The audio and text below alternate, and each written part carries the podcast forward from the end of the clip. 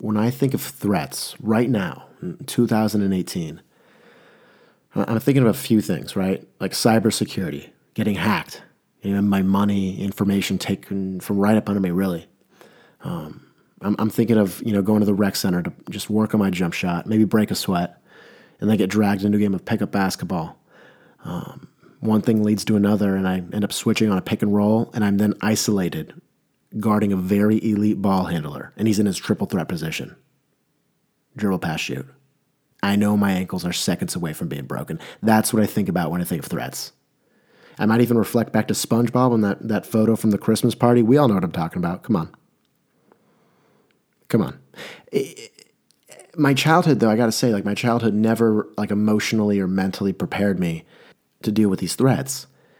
Because when I was younger, uh, if cartoons taught me anything, it was all right, you got to be on the lookout for pianos and anvils dangling from skyscrapers right? And then sticks of dynamite are going to be a very, very big nuisance. You'll never, like, your life won't end, but it'll be a very minor inconvenience and you're going to have some char on your face. That's what I was like. Like, when I think of threats, that's what I think of.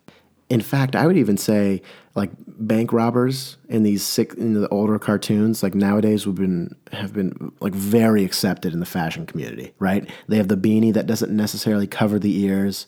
Um, the, beard, it's a five o'clock shadow, very thick though. And they got a really nice striped sweater on. Really nice striped sweater. And the problem though with the bank robbers is when they run out of the bank with this burlap sack, um, they have the dollar signs on it, and that's the biggest giveaway. Because if they don't have that, I'm, if I'm a cop and I'm driving down the street, I'm like, oh, someone's late to do laundry. But when I see that burlap sack, I'm thinking they literally went out of their way they bought, they it might have been from their laundry actually, but they got the time. They took the time to label it with money signs, so they knew this is the money. Because I don't think the bank had the money, and if the bank had money in sacks, I don't I don't know if we can blame them for getting robbed because that sounds like very very poor way to store your money. Like was it a sack in a like were the sacks back in a room? Because when you look at it like that, if I'm a bank robber I'm opening the safe because I'm crafty, and then I don't have to gather the money into a bag. They're already pre bagged. I'm, I'm, failing to see the logic. So, what that really tells me is these, these bank robbers took their time uh, to go to the store, buy some paint, right? Ask the cashier, we need black paint. And they don't tell them why. Casher gives the black paint, and they go in these burlap sacks, and they have a nice little evening, some wine and cheese, and they paint these burlap sacks, some dollar signs. They're very excited very excited for their weekend getaway. And by weekend getaway, we're talking Robert Banks. Everyone, times were different, but I gotta say this: all those time, all those like older cartoon threats. I almost wish those were issues I had now. Because like don't get me wrong, like cybersecurity is a is a very like big issue. I don't want to like downplay that. Um, and I'd never ever want to end up on World Star because I got like just absolutely exposed in a game of pickup basketball. With that being said, though, the fact that I could just be casually walking down the street and then I just all of a sudden hear a and I look up and it's a stick of dynamite. I, at first, I, I won't be like, oh my gosh, I've literally, like, I don't think I've actually ever seen a stick of dynamite. So I'd be like, what's that? And then it'll blow up. But I, I'll be totally fine, just have some char on my face. That's a nice wake up. It's like a shot of espresso, really.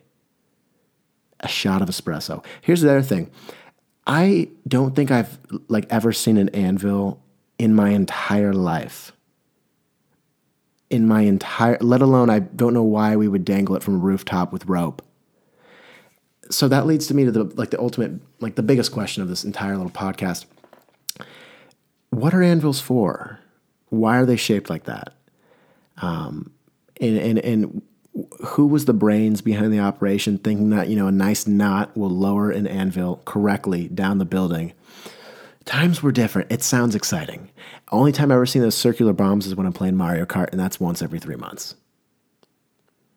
Everyone, here's my thing. I I just love the concept of my biggest worries uh, to be a piano falling at me, you know, 50 stories up. And I look up and I acknowledge that's falling, but I just like kind of lock eyes with the camera. And I've already accepted my fate, even though I literally could have taken three steps to the right and evaded the piano.